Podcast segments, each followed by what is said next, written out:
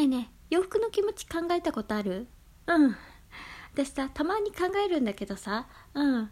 例えばさうん。なんとなく買ってきてさうん。いまいちだなと思ってうん。タンスの中にさぶっ込んだとするじゃん。うん。そう。その洋服はさうん。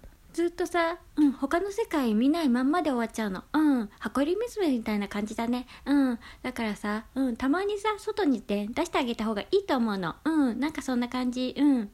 かたやむちゃくちゃ気に入ったからって言ってさ、うん、ずっとさ、うん、着ててさ、うん。